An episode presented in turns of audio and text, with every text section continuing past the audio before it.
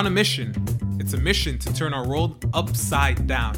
That happens when people hear the good news of Jesus. So get ready for God to turn you upside down.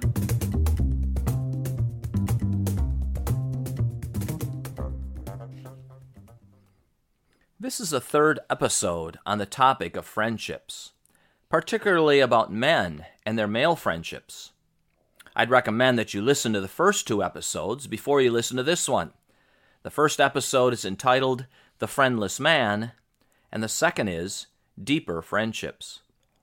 In this episode, I'm referring to a best-selling book on friendship. It's written by pastor and counselor Doctor Alan Loy McGinnis. McGinnis passed away in two thousand five. He had a successful counseling practice in Southern California. His book is entitled The Friendship Factor, and its subtitle is How to Get Closer to the People You Care For. That book has sold more than a million copies and has been translated in a, into a dozen languages. Let me share six things I've learned from this book. The first is this.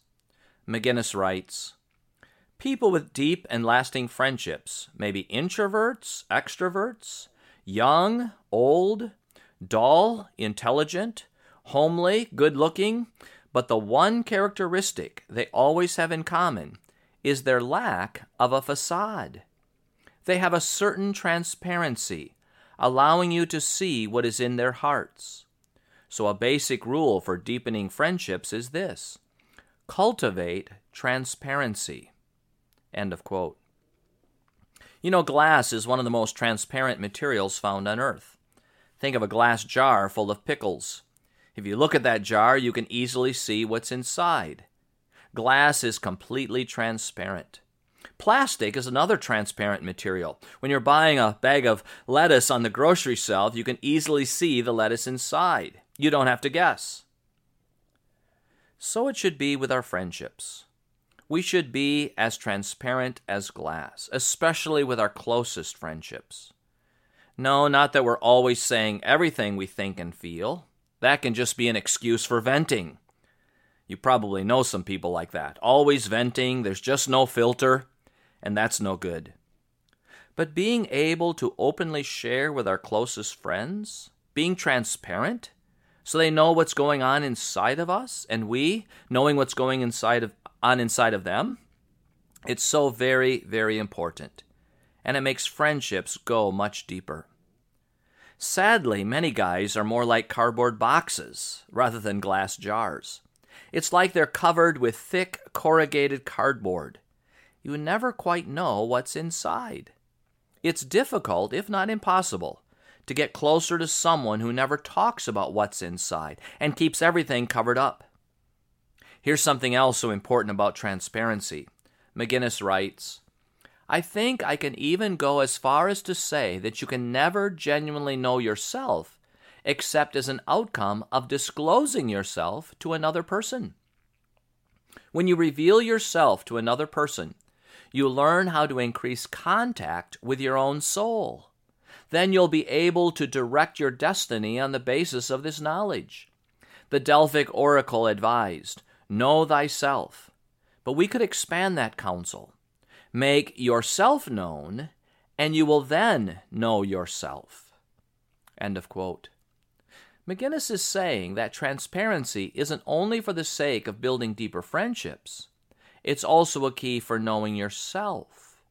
And knowing yourself better will help you in your friendships. Years before he developed close friendships, McGinnis said he never confided completely in anyone. He just didn't.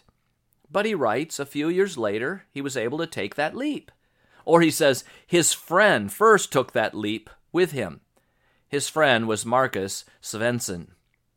McGinnis writes, after I opened up completely to Marcus, then I knew the astonishing sense of security and comfort that washes over you when someone understands you fully and continues to accept you fully. When Mark died three years ago, I was glad for his sake that he could shed his pain, but I was bereft for myself. Mark and I had many differences. He was fifteen years older than I. He was a skilled manufacturing executive without much formal education. I've spent half my lifetime going to school.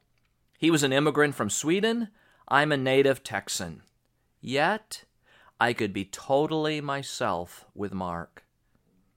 Cultivate transparency for your friendships to grow and deepen. Here's a second thing I've learned from McGinnis. To deepen friendships, he says, learn to communicate warmth. Learn to communicate warmth. McGinnis writes of a young man named Hugh. Hugh came to my counseling room because he was muddled and confused about his career, and that was making him impotent. I asked about his childhood. Was it happy? Well, not really, he answered. My father was gruff and always critical. I tried hard to please him when I was little, but he couldn't seem to bring himself to say anything good about me. Years after he died, I was visiting my mother. I went down to the tavern where Dad hung out, and some of his old cronies were there. And they related some very complimentary things my father used to say about me down at the factory. I was flabbergasted. I had no idea he felt that way. End of quote. Interesting, isn't it? And kind of sad also. Hugh says that his father felt warmth toward him as his son. Inwardly, that father was proud of many of his son's achievements, but that father never communicated any of that warmth directly to his son. You know, we men can talk to other people about our good friends. We can say to others what we like about our friends. But how often do we directly tell our friends what we like about them? How warmly do we speak to them about what we enjoy about our friendship? I'm thinking of one of my friends. He communicates warmth so very easily. He regularly tells me what he appreciates about me, or what he admires in me. He'll thank me for listening to him and for sharing with him. He does this regularly. Just that in itself helps to deepen my friendship with him. As I read McGinnis urging us to learn com- to communicate warmth to our friends, I have to ask myself, how often do I do that? How often do I give compliments to my male friends? How often do I affirm them directly for their abilities? How often do I praise them for their strengths?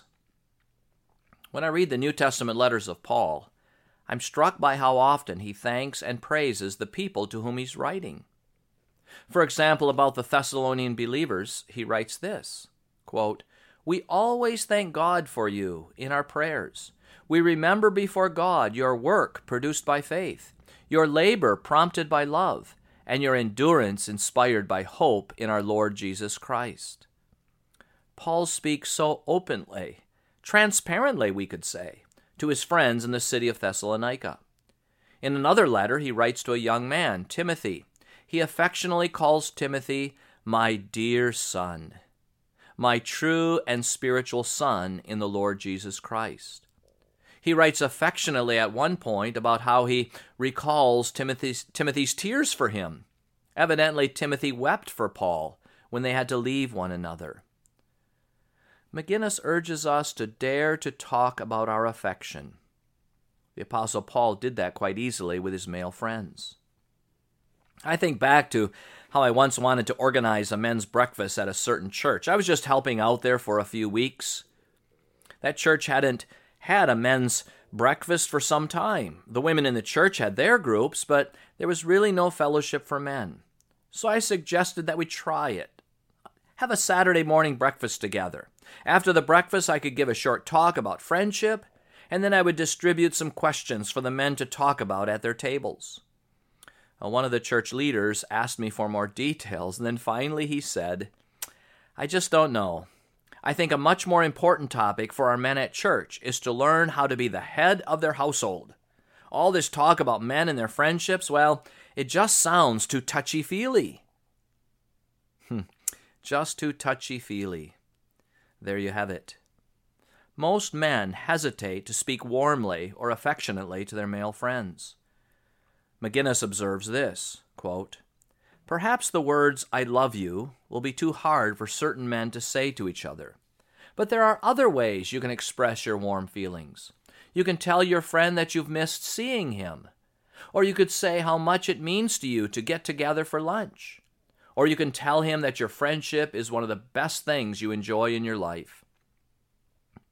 McGinnis quotes Mark Twain, who said, "I can live for two months on one good compliment." I can live for two months on one good compliment. When we speak warmly and affectionately, we empower our friends. They can go on living and thriving in their lives, and we will be deepening our relationships with them. A fourth thing comes from the title of chapter five in McGinnis's book. Love is something you do. He quotes William Wordsworth. That best portion of a good man's life, excuse me, that best portion of a good man's life his little, nameless, unremembered acts of kindness and love. How many of our good friends have become our friends because they've done those small things, those unremembered acts of kindness? They don't remember those acts, but I'll bet we do. Those little acts of kindness shown to us by our friends help us on our life's journey. We think of those things our friends did for us without any thought of payback or reward. They just treated us kindly, thoughtfully. For example, that friend who lent you his car because yours unexpectedly broke down and you had an important meeting to attend in just two hours. Or that friend who mowed your lawn or shoveled snow from your driveway while you were away on vacation. That friend who spontaneously invited you to a backyard barbecue. How good just to be remembered by these small gestures of kindness and love. Maybe you don't think of these things as gestures of love, but they are. They really are. You know, I'm thinking about that word, agape. It's found in the Bible, agape. It's often translated as love, but that's probably not the best translation. It's a word that refers to being kindly helpful, generously good and caring to those we know who are in need. Doing those little things, sometimes big things, for those who need help. Just lending that helping hand. That you in agape love are willing to sacrifice your time, your energy, for your friend or for anyone who needs it. Little acts of love. A gesture of love. Samuel Johnson is considered by some to be the greatest British writer of all time. He lived in the seventeen hundreds. McGinnis quotes Johnson in one of Johnson's essays. I think it's his essay on friendship. Quote, "It is insufficiently considered how much of human life passes in little incidents." Let me quote that again. "It is insufficiently considered how much of human life passes by in little incidents." He goes on to say, "Our lives are shaped and directed by the accumulation of many common events." So, says McGinnis, another rule for improving relationships is learn those little gestures of love. Again, for us men, it's often the little things. Simply being remembered by our friends. That telephone call or that text message. That guy at church who doesn't ignore us but comes up to us and greets us warmly and asks how we've been. All those accumulated little acts of kindness go a long way to deepen our friendship. Here's a fifth thing. I'm again quoting McGinnis. One personality trait gets the prize for ruining more relationships than any other. It's a characteristic found to some degree in each of us. But when it gets out of hand, it's always destructive and always pushes people away. I'm referring to the tendency to control others. This villain frequently masquerades as love. The overly protective mother will say, "Honey, I'm just doing this for your own good." And the man who constantly corrects his friends thinks this, well, it's all for his benefit. Catalog your own aborted friendships, the people you had just as soon not see again. Are they not often those who tried to advise you, or dominate you, or control you, or judge you? Those who have successful connections allow their loved ones room. Rather than possessing their friends, they try to help them expand and grow and become free. So another rule is, create space in your relationships. End of quote. I would agree with that fully. Not that I'm always successful in practicing this. I'm trying to get better at it. We men are quite good at stating our opinions strongly, and we're often quick to disagree with our male friends. Some men will even condemn or ridicule those who hold a different opinion. Sadly, we're getting a lot of that from Washington, D C these days. Again, McGinnis writes, "We can learn about friendship by looking at how gifted psychologists function. Many clients will say that their friendship with their therapist is the best they've ever had with anyone." Doctor Paul Tournier became so famous that many young doctors traveled to Europe to study his techniques. In his typically modest way, Tournier said, "It's a little embarrassing for students to come over to study my techniques, for they always go away disappointed. All I do is to accept people. All I do is accept people." Wow. I think this might be the main key for deepening friendships, especially friendships among men. We just have to learn to accept one another better. I don't mean agreeing with every opinion or accepting every bad habit or sin. I mean just accepting people where they're at. And as we do that, we'll find our friendships multiplying and deepening. One last thing, number six. McGinnis calls it the joy of new friends. The joy of new friends. McGinnis again refers to that famous British writer, quote, "Even Samuel Johnson, that most clubbable of men, recognized that his friendships were constantly shifting. Hence his celebrated remark, 'A man, sire, must keep his friendships in constant repair.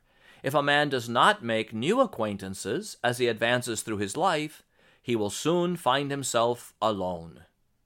End of quote. In one of the churches I served, I got to know a retired pastor and his wife. They were in their mid-eighties.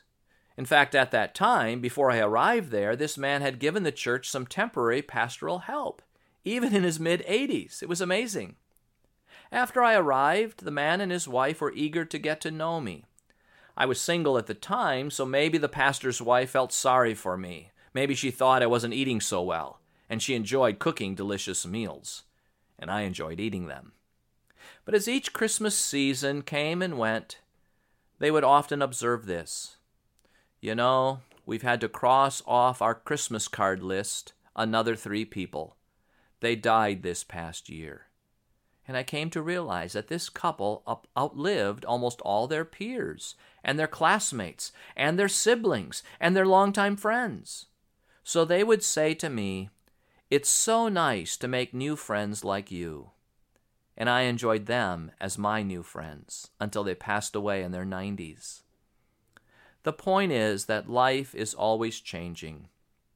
Some of our friends move away. Some pass away. Some will just drop by the wayside through the busyness of life. If we're going to enjoy friendships, then we have to keep making new friends.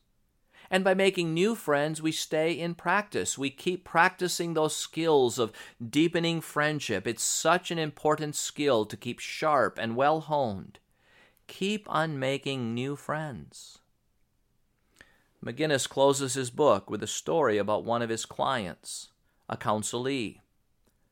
This counselee was a computer systems analyst. Quote, "He came to us because it de- his depression was overpowering, and he feared that something was about to crack. It was three years ago that he had his last session, and at that time I knew there was some, some danger that he might relapse and require more therapy. But here he is, sitting across the table, telling me about the ski club of which he is a treasurer. Where on earth did he find the courage to take on a job like that? So I asked him. 'I guess I've changed a lot,' he replies. 'Not that I'm the party type, never will be that, but I'm not afraid of people anymore. That's probably because of a couple of friendships I've developed at the office. I began looking for other shy people that I might get to know. and one older fellow and I really hit it off. He's also a skier. We do a lot of things together. But the best thing is having somebody to talk to. I mean, really talk to. I can tell him anything without getting a lecture from him, and he confides in me a lot, too. You'll be interested to know that I've got a girlfriend now, also. We haven't dated very long, and sometimes I'm scared to death. But it's my friendship with Harve that's given me the courage to relate to women. McGinnis concludes, anyone who dares to try the principles of love and who will apply them to new friendships will begin to experience self-assuring power. New power, new strength, new self-confidence. McGinnis is saying what all the other experts on friendship also say, that good and deepening friendships among men will help us men improve all our other relationships, including our marriages, our dating relationships, and relationships among our family members. And our friends will give us overall more confidence to try many new things in our lives. Look, I don't think we can live or live properly without friends. Thanks for listening. I'm your host, Randall. This podcast is produced by my brothers in Christ, Dennis and Moses. Won't you tell your friends about us? We're Mission Upside Down.